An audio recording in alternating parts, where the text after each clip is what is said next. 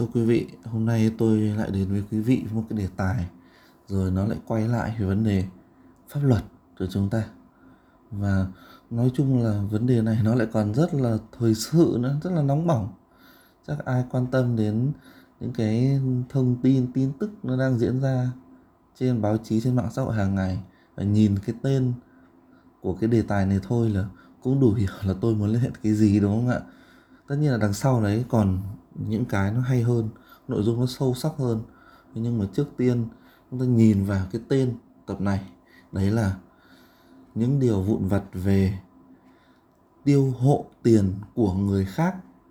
Là chắc là quý vị cũng muốn tôi, cũng biết là tôi đang muốn ám chỉ tới tới cái vấn đề gì rồi, đúng không? Nên là thôi, mình tạm nói qua đến những cái hiện tượng ấy đi. Mà mình nói chung chung trước, nghe cho nó có vẻ khái quát nó có vẻ là là rộng rãi nó có vẻ khoa học. Thế thì ờ, tiêu hộ tiền của người khác ở đây tôi không muốn nói tới những cái loại như là tiêu hộ tiền tiền người ta cho mình hay tiền người ta tặng mình hay là những cái tiền mà mình có được nhờ uh, thuế hay là nó có mấy cái giao dịch dân sự rất là nhiều quý vị ạ. Cái cái đấy không phải. Bởi vì nếu mà người ta cho mình tiền thì đấy là tiền của mình rồi mình thích tiêu cái gì thì mình tiêu, đúng không ạ? Đấy là cái chuyện khác. Để tôi nói rằng là tiêu hộ tiền của người khác cơ. Cái này là mới lý thú. Bởi vì là cái tiền đấy chưa chắc đã là của mình, hoặc là mình nhận về tay rồi, nhưng mà nó có những cái ràng buộc về mặt pháp lý, những cái ràng buộc về mặt nghĩa vụ, khiến cho mình phải tiêu nó theo một cái cách nào đấy. Chứ không phải là thích tiêu gì thì tiêu, như là Ờ, mẹ cho con tiền đi ăn sáng. Nói như vậy nhưng mà con thì đem đi chơi điện tử. Kiểu đấy không phải, mẹ cho con tiền rồi. Thì thì thì ừ, nó cũng là một cái dạng có điều kiện, đúng không? Nếu mà không không nói là cái phải tiêu tiền như thế nào ấy. Đấy. Thế nên nhưng mà ở đây tôi muốn nói rộng đại khái là tiêu tiền hộ có điều kiện. Thì cái này nó cũng rất nhiều trường hợp, quý vị ạ. Nhiều trường hợp lắm. Ví dụ như là trưởng họ là cầm quỹ của họ, đúng không? Để thờ phụng, để sửa sang mộ tổ, sửa sang nhà thờ, vân vân. Để cầm tiền. Hay là lớp trưởng cầm quỹ lớp, các cái loại quỹ chúng ta thấy. Cũng có nhiều những cái trường hợp khác mà nó có vẻ là ẩn chứa đằng sau hơn. Chẳng hạn như chúng ta biết là khi mình góp vốn vào công ty, cổ phần chẳng hạn, đúng không ạ? Bằng cái hình thức là mua cổ phần mua trái phiếu vân vân gì đó. Thì chúng ta cũng chưa hẳn là đã trực tiếp tham gia vào quản lý công ty đúng không? Khi mình tiêu tiền chỉ là tiêu vậy thôi. À, dùng tiền mua cổ phần mình chỉ nắm một cổ phần ở đấy thôi. Thế nhưng mà hàng ngày những cái công việc đó những cái làm ăn giao dịch mua bán của công ty đấy là do một cái nhóm mà chúng ta cũng góp phần bầu lên họ đúng không ạ? Đấy là như là hội đồng quản trị rồi những cái bộ máy ở dưới vân vân là họ tiêu hàng ngày. Tất nhiên là người ta tiêu cái tiền đó là tiền của mình đúng không? Tiền vốn của công ty là tiền của các cái cổ đông đóng góp vào. Đấy, đấy là tiền của mình chứ và người ta tiêu tiền của mình. Thế nhưng người ta bắt buộc là phải tiêu nó với một cái thái độ và cái cách thức làm ăn cho đúng đắn. Bởi vì nếu mà tiêu không cẩn thận thì tình hình công ty làm ăn xa suốt đúng không ạ? Thì cổ phiếu, cổ phần ấy nó bị mất giá. Thì ừ, cổ đông không tin tưởng vào hội đồng quản trị nữa, vân vân. Ý tôi ở đây là cũng có rất nhiều loại. Đấy là tiêu tiền hộ người khác.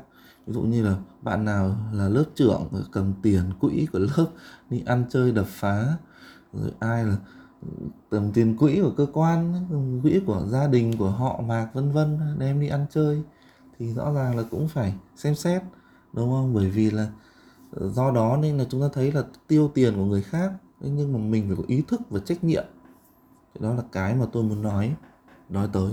Cái chốt của vấn đề, đó là cái ý thức và cái trách nhiệm khi chúng ta tiêu tiền của người khác. Thế thì gần đây, thực ra cũng không phải gần đây mà cũng tương đối lâu rồi, mà gần đây nó lại bùng lên. Bởi vì người dân cũng chắc cũng đã quá chán những cái tin tức về dịch bệnh và thích những cái tin nó vui vẻ, vui tươi hơn nhiều kịch tính hơn. Đấy là về việc là um, có cái tiếng nói ờ, yêu cầu phải những cái người và đa phần là những cái người nổi tiếng trong cái ngành nghệ thuật hay tạm gọi là nghệ sĩ đúng không ạ? Mặc dù là tôi không muốn dùng cái từ nghệ sĩ một cách rẻ mạt nhưng mà thôi mình cứ tạm gọi vì thiên hạ dùng quen rồi. Thế thì những cái người đó họ có một hành động gọi là quyên góp từ thiện. Và chắc chắn là tiền nhận được là tiền của người khác rồi. Và họ góp cho cái người nghệ sĩ đấy vì cái uy tín của họ vì cái tiếng nói của họ vì cái hình ảnh của họ. Và có lẽ là người ta mong muốn là cái tiền này được dùng đúng vào một cái mục đích từ thiện.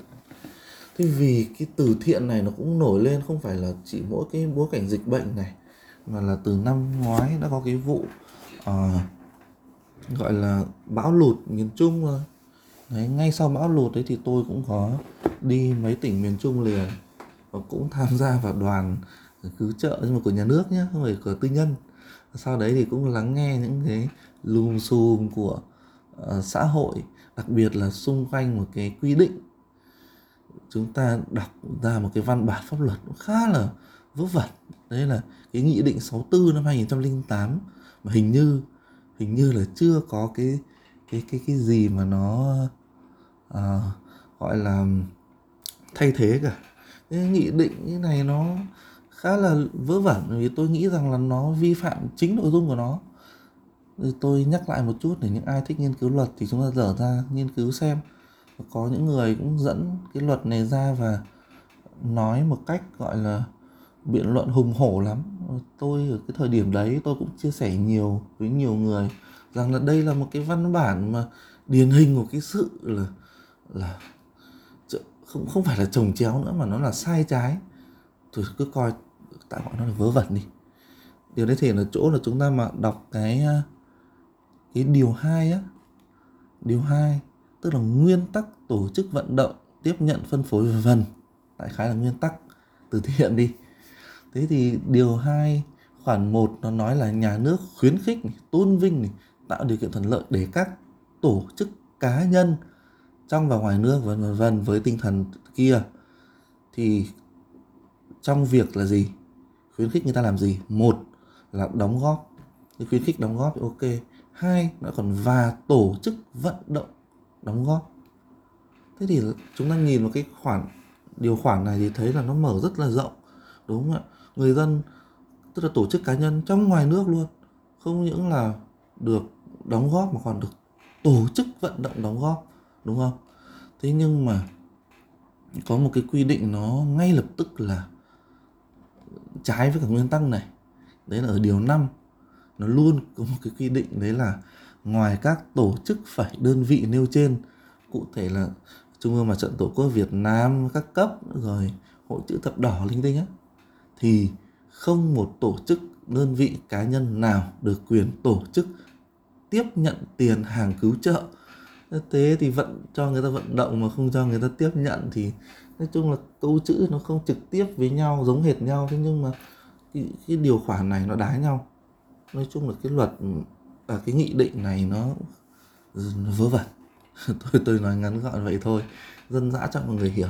Và đúng ra là nên bỏ cái nghị định này và nếu như chúng ta nhìn từ cái nghị định này thì thấy là mọi cái sự, gọi là, quyên góp rồi tiếp nhận tiền hàng từ xưa đến nay, ở đơn vị, ở cơ quan cũng nhiều người góp tiền các thứ chứ, nhiều lắm các anh chị ạ.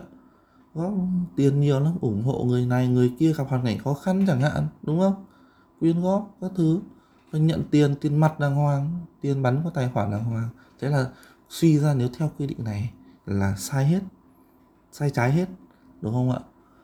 Thế nên là thôi, nếu mà nó đã sai rồi, thì mình đành bao biện cho nó vậy, đúng không? Đấy là chúng ta thôi thì coi bỏ qua nó như một cái hình thức, một cái hoạt động mang tên là từ thiện.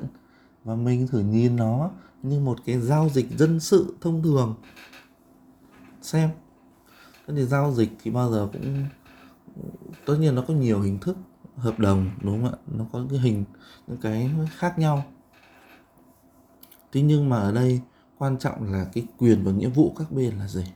Tất nhiên là cái bên góp tiền, tức là một cá nhân nào đấy gửi tiền vào tài khoản của ai đó để họ đi làm từ thiện hộ mình, thì có cái quyền, là có nghĩa vụ, tất nhiên là phải gửi tiền rồi, đúng không ạ? Cố gắng đừng hứa xuông. Thế gửi tiền xong rồi thì họ có quyền gì cái này là một cái vấn đề. Theo nguyên tắc của luật dân sự thì chúng ta biết rằng là thỏa thuận nó rất là cao.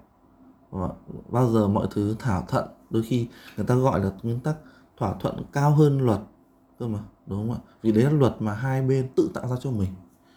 Thế thì phải đặt ra vấn đề là nghĩa vụ và quyền gì thì cũng phải nằm trong sự thỏa thuận. Thế bây giờ người ta có thỏa thuận là sau này sẽ sao kê không? đấy rồi người ta có thỏa thuận là cứ phải dùng kịp thời không? Hay là 10 năm sau quay trở lại ủng hộ cứu trợ cũng được? Vân vân.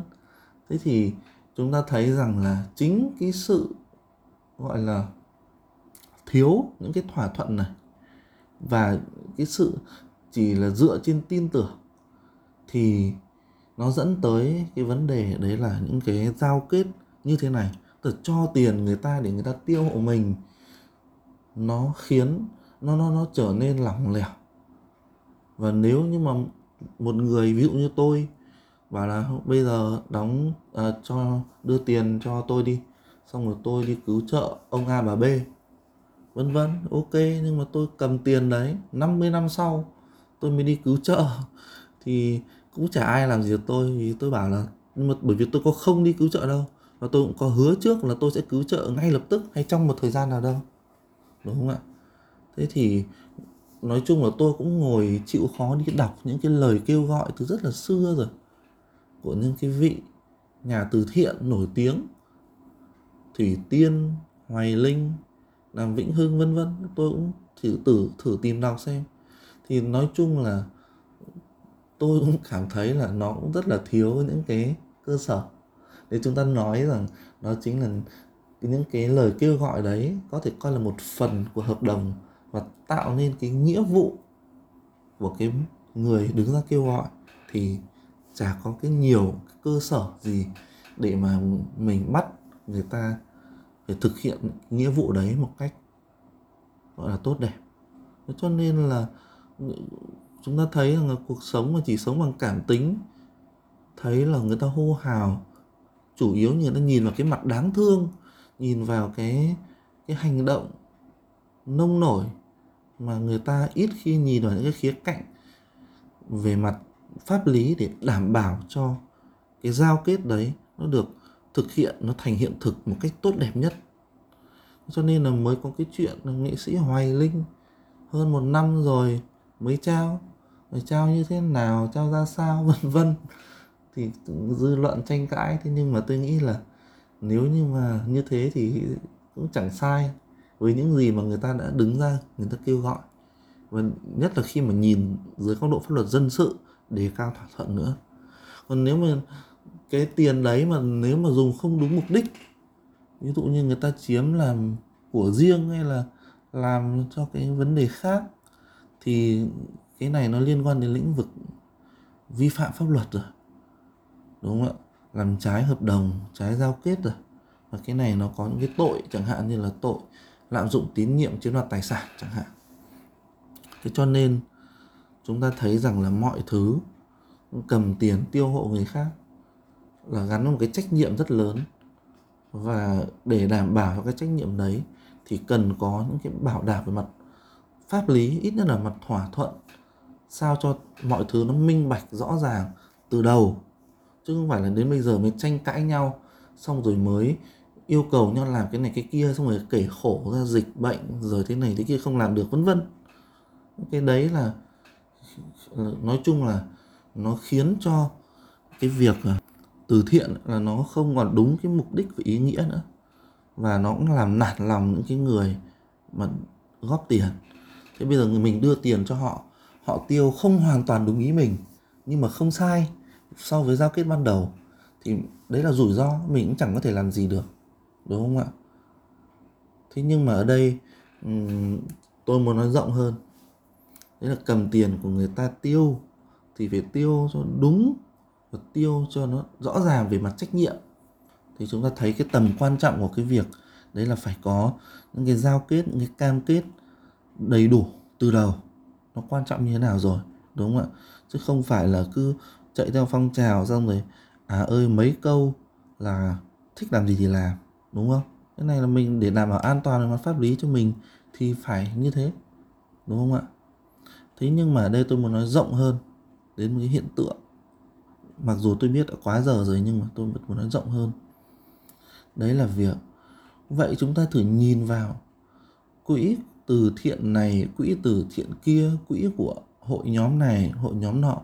Nhưng có một cái thứ quỹ lớn nhất trên đời, quý vị ạ. Lớn nhất, không cái tổ chức cá nhân nào cầm cái thứ quỹ trong mặt ngoặc kép ấy nhé là lớn như vậy đâu.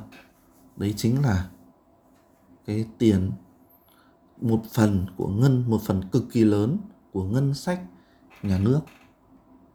Thưa quý vị, tại sao tôi lại nói đến cái điều này. Vì chúng ta biết ngân sách nhà nhà nước chủ yếu là đến từ tiền thuế. Thuế nó là cái gì? Chúng ta nhìn vào bản chất, rất là nhiều triết gia ngày xưa hay là những cái nhà, gọi là những nhà đấu tranh xã hội, người ta nói đến thuế. Một cái hình thức như là cái bà gì đó tôi quên tên này bà viết quyển suối nguồn ấy. bà nói hay là những cái người khác cũng nói tới rất nhiều.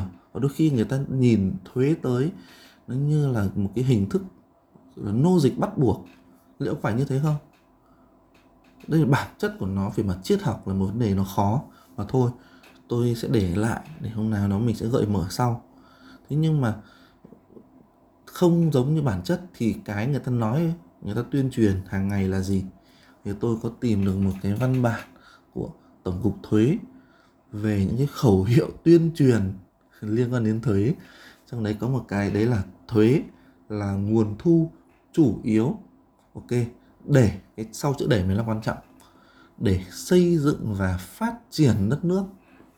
Thưa quý vị, tức là thuế ở đây nó không phải là một hình thức mà thu tiền về, không phải là hình thức mình trả công cho nhà nước, xong rồi nhà nước thích làm gì thì làm, đúng không? Mà thuế ở đây nó có mục đích. Nó đặt ra nhằm một mục đích chứ không phải là thuế là cái tiền công mà người dân trả cho để nhà nước quản lý xã hội. Để mình có cảnh sát, để mình cảm thấy an toàn. Hay là mình có đường xá cầu cống để mình đi. Không phải. Đấy là mục đích của chúng ta, đấy là xây dựng và phát triển đất nước. Thế nhưng mà đôi khi không phải ở mỗi đất nước này mà nhiều nơi tiền thuế, bộ phận cấu thành quan trọng của ngân sách nhà nước bị sử dụng một cách cũng rất là vô trách nhiệm. Thưa quý vị, đặc biệt là ở trong những cái hiện tượng như là tham nhũng lãng phí. Nói về tham nhũng lãng phí nó một cái đề tài rất lớn, rất khủng khiếp.